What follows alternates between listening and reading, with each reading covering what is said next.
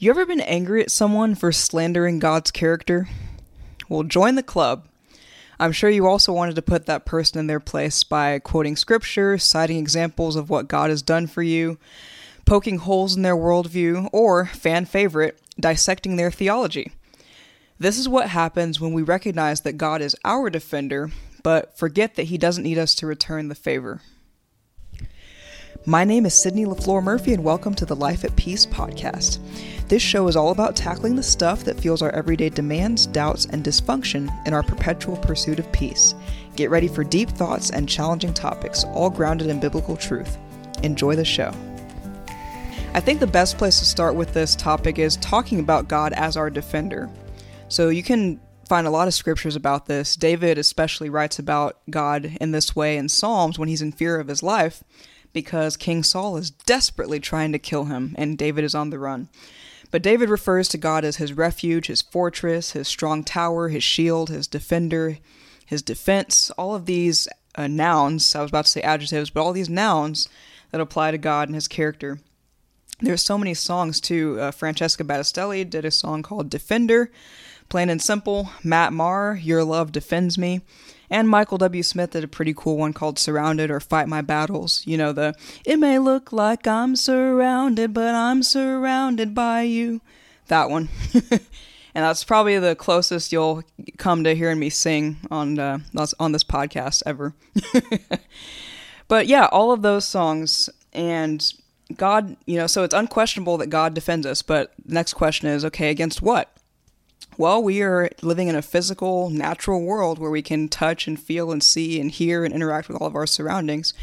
But there's one that transcends this world as the spiritual realm or the supernatural realm, and that's where the angels and demons and God and the heavenly hosts go to work. That's where they thrive and do their thing. Okay.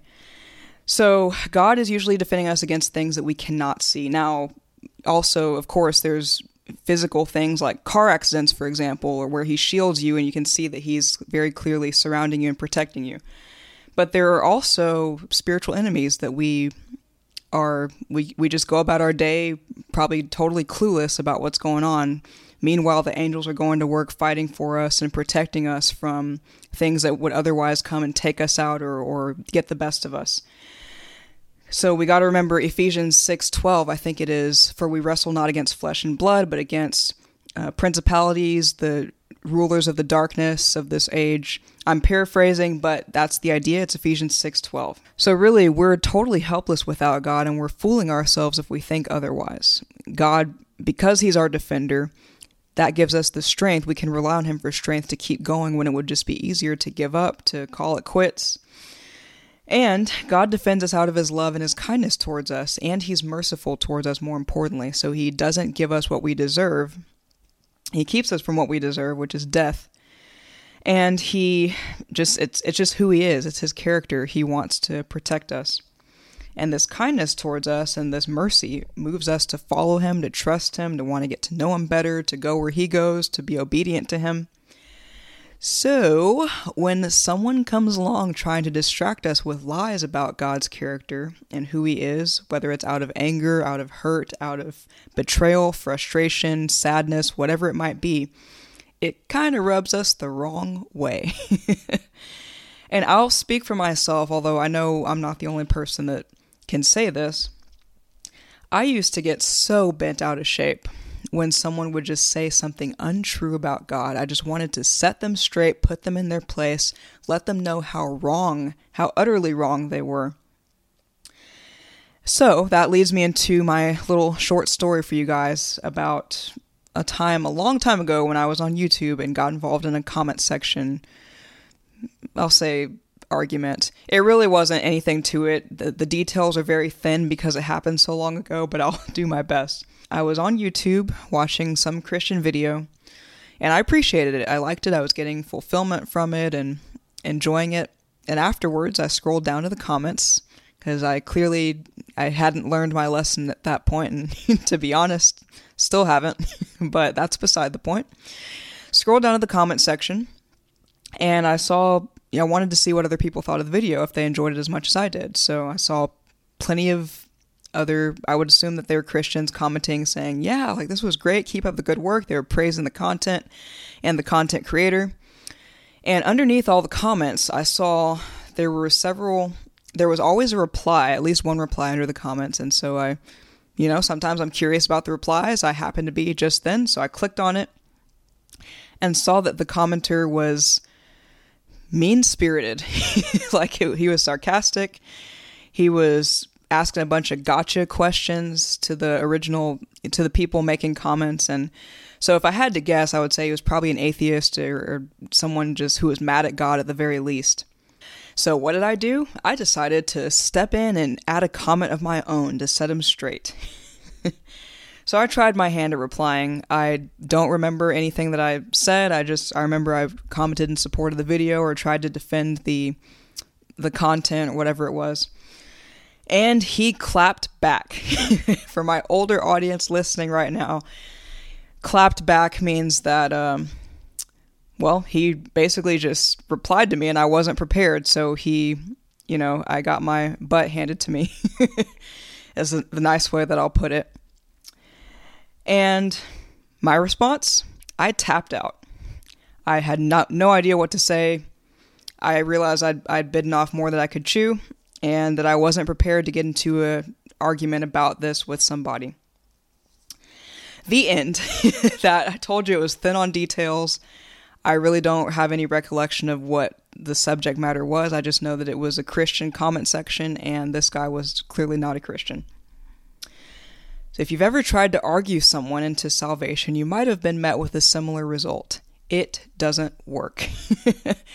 as much as we might go into the argument prepared to make our point, state our case, try to win this person over, eventually it devolves into both people trying to get the last word, emotions are running high, your defenses are up. So maybe at the beginning you feel like you're going to try to win this person over, but as it continues, the argument it's not a good medium for winning people over to Christ. It just isn't. It's too emotional and it takes all of the the Holy Spirit doesn't have any room to work in that because it's not any longer about the person's heart or your heart behind it. It's, I want to prove them wrong. And the other person is thinking the same thing. So, since then, since this little situation happened, I've always been.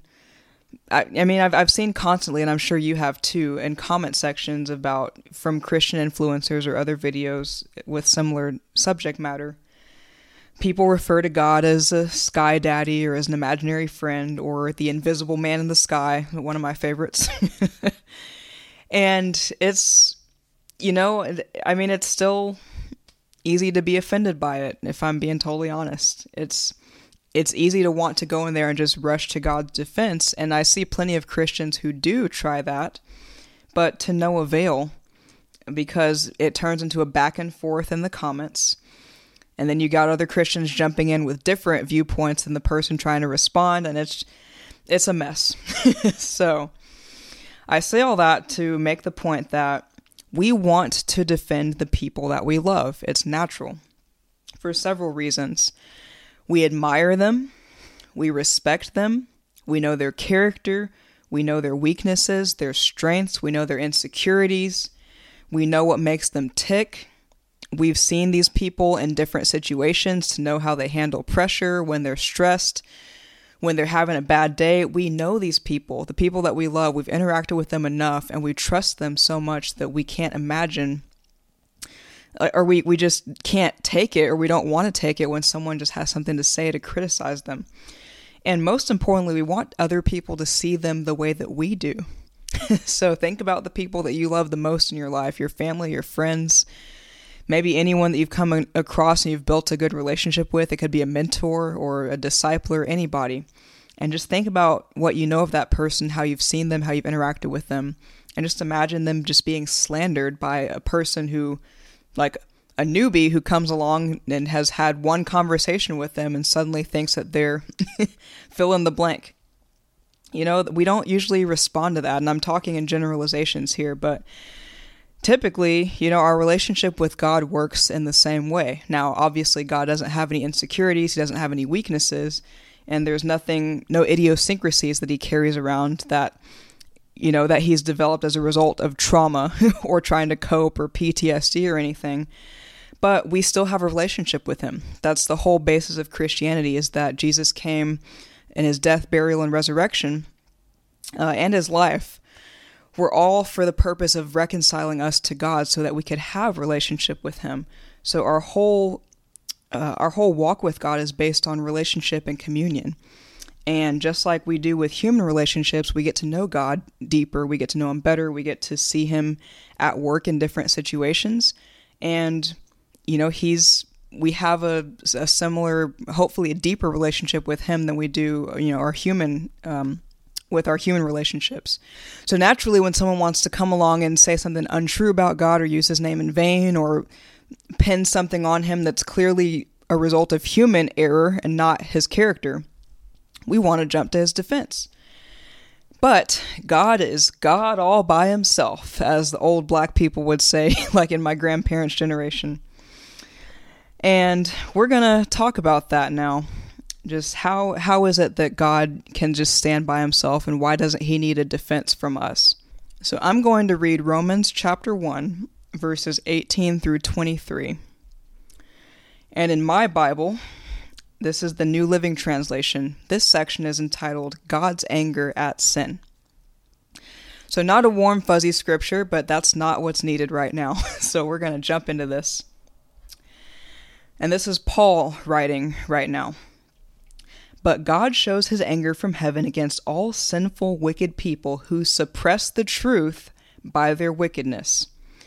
They know the truth about God because he has made it obvious to them. For ever since the world was created, people have seen the earth and sky. Through everything God made, they can clearly see His invisible qualities, His eternal power and divine nature. So they have no excuse for not knowing God. Yes, they knew God, but they wouldn't worship Him as God or even give Him thanks. And they began to think up foolish ideas of what God was like. As a result, their minds became dark and confused. Claiming to be wise, they instead became utter fools. And instead of worshiping the glorious, ever living God, they worshipped idols made to look like mere people and birds and animals and reptiles. So, as always with these passages of scripture, there is a ton to unpack. And even I'm thinking of doing a, a series in the future of covering different um, different books of the Bible, different parts, different passages. So stay tuned for that. But today is not a breakdown session uh, in full. Rather, I want to zero in on a few parts of that section. So that was five verses within Romans, so packed full of stuff. But I want to highlight the word suppress. So Paul clearly he came out the gate just with truth. He said that we suppress the truth of God by our wickedness.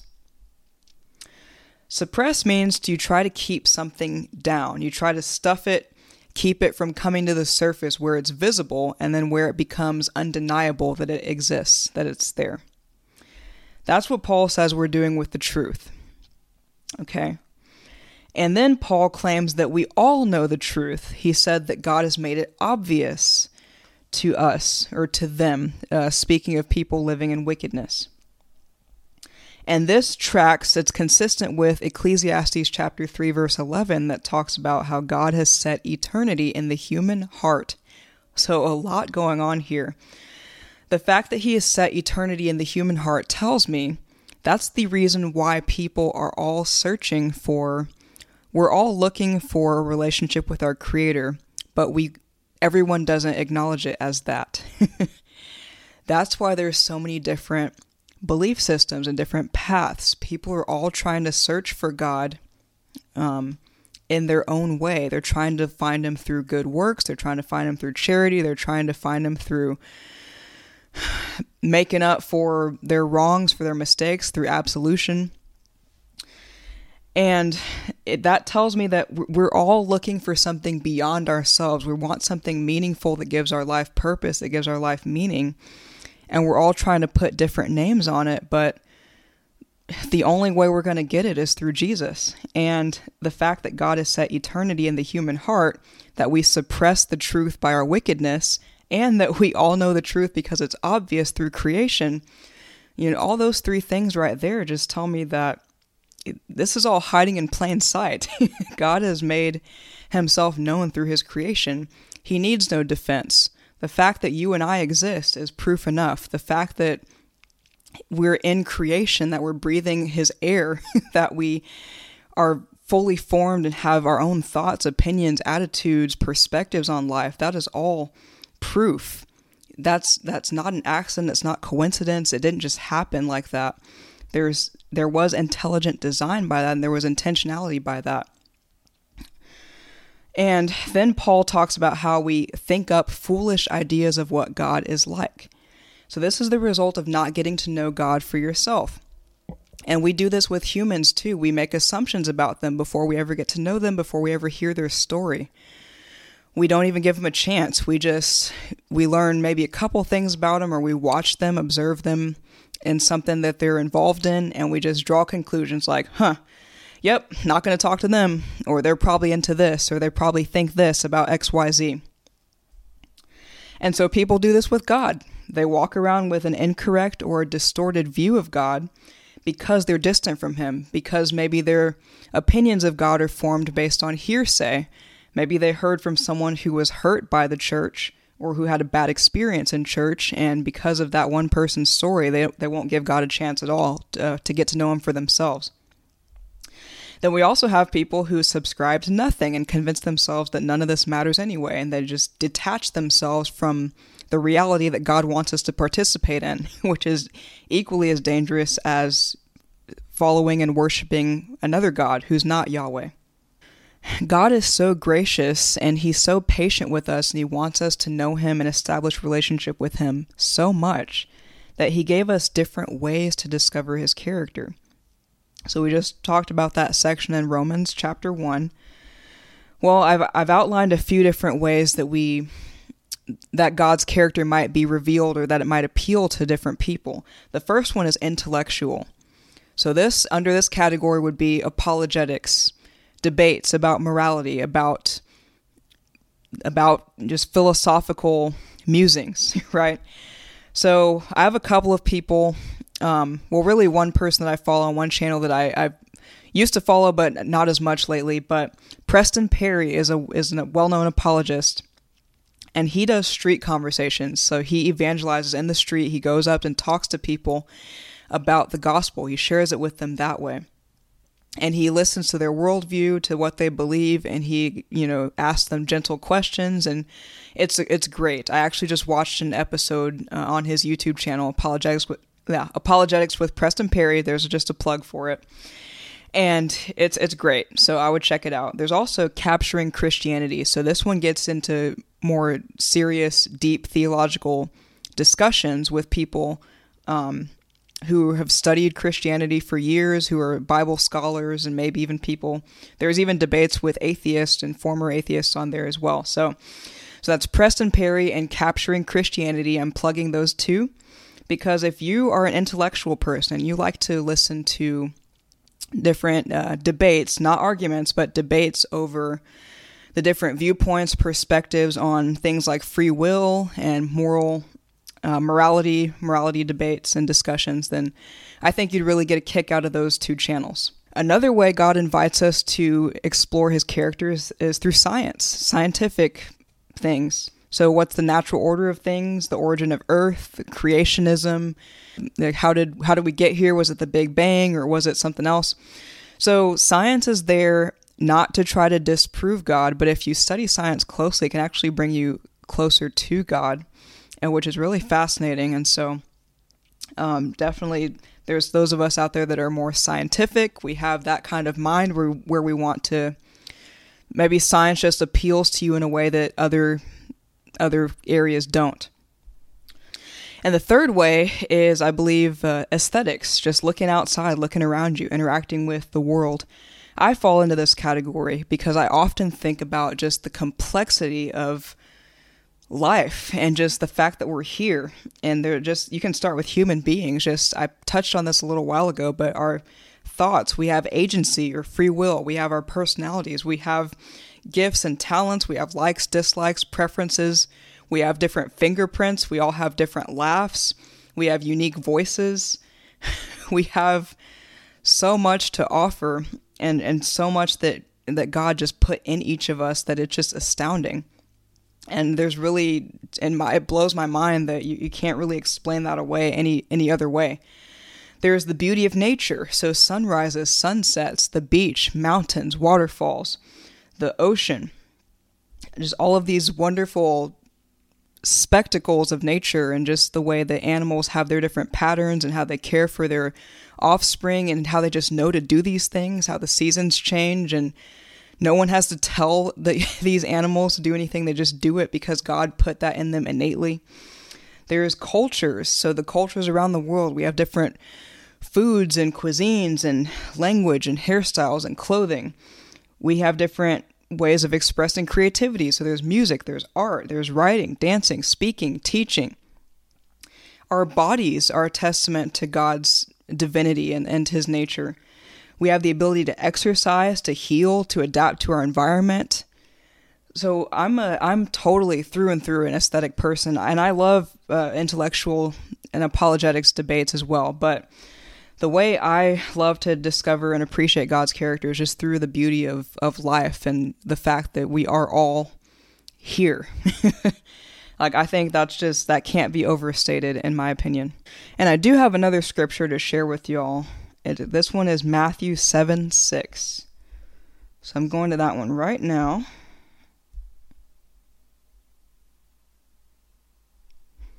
Okay, this is the New Living Translation once again. It goes, Don't waste what is holy on people who are unholy. Don't throw your pearls to pigs. They will trample the pearls, then turn and attack you. A more famous translation is, Don't cast your pearls before swine.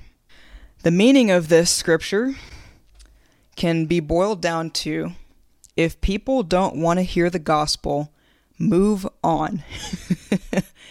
If this sounds harsh, these are not my words, these are the words of Jesus.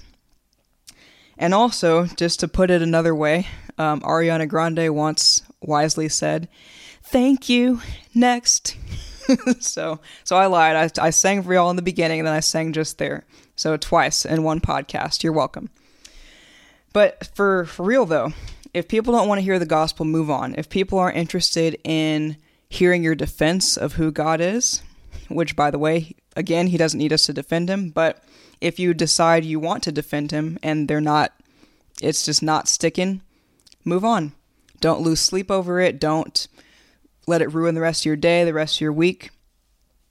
Because this is the reason why. What we carry as believers is sacred, it's precious, it's life changing and it shouldn't be wasted. In in Jesus words it shouldn't be wasted on those who refuse to appreciate it. And obviously paraphrasing but I mean I just read you the scripture don't waste what is holy on on people who are unholy. And we're referred to as jars of clay. So in the I think it's gosh I'm blanking on where it is but I think in the New Testament, Paul was saying, or somebody, it was probably Paul, we have this treasure in jars of clay, treasure referring to the good news of Christ and his coming, and the fact that he came so that we can be reconciled to God the Father. So that's the good news, that's the treasure that we carry with us in jars of clay, and it's sacred. And people who don't want to know this or who aren't interested in listening, we are wasting time by trying to convince them. And we can't change their hearts anyway. That's the Holy Spirit's work. Okay? So, this is what we should remember when we feel tempted to defend God to people who are not interested in believing in Him. As I've grown in my relationship with God, I find that I'm less offended now when people blaspheme Him than I used to be. And this isn't because I don't care, it's because we all have a choice to make. So, what someone else thinks about who God is doesn't negate what I know about Him and what I've experienced about Him for myself. And the same knowledge that I have of God is readily available for anyone who wants to explore it. You know, I didn't come up with this understanding of God. Like the Holy Spirit revealed that to me over the course of my walk with Him. So, those of us who were born into a Christian family or who have been walking with God for a long time yeah, it might seem if if you're new to the faith or if you're still on the fence, it might seem like we have all the answers and we just we're given an advantage and we just know this stuff, but that's not the case. So all that to say, because I did just go over the scripture about, you know, don't cast pearls before swine, we should still share the gospel with people. And if we find ourselves in a situation where we are wanting to defend God or coming come in and just prove this other person wrong, maybe check that and think, okay, maybe this is an opportunity to have a conversation with them about what I believe or who God is without shoving anything down their throat, but just hearing them out and also just politely exchanging your your beliefs and, and what how you see the situation. So again, the Holy Spirit is the only one who can transform our hearts, and we're just the messengers. So remember this next time you're tempted to rush in and uh, protect God from the anger, from the sadness, from the hurt, from the grief of people who are really just desperately looking for Him and they're wanting us to show the way. Well, that about wraps things up for this episode, but uh, thank you all for tuning in. Please share this as usual with your circle, with people who you know will benefit from it. And follow me on social media. I'm on TikTok, I'm on Facebook, I'm on Instagram, I'm on YouTube. So basically, covered all the bases uh, with social media. And I appreciate y'all. As always, take care, be blessed, and peace.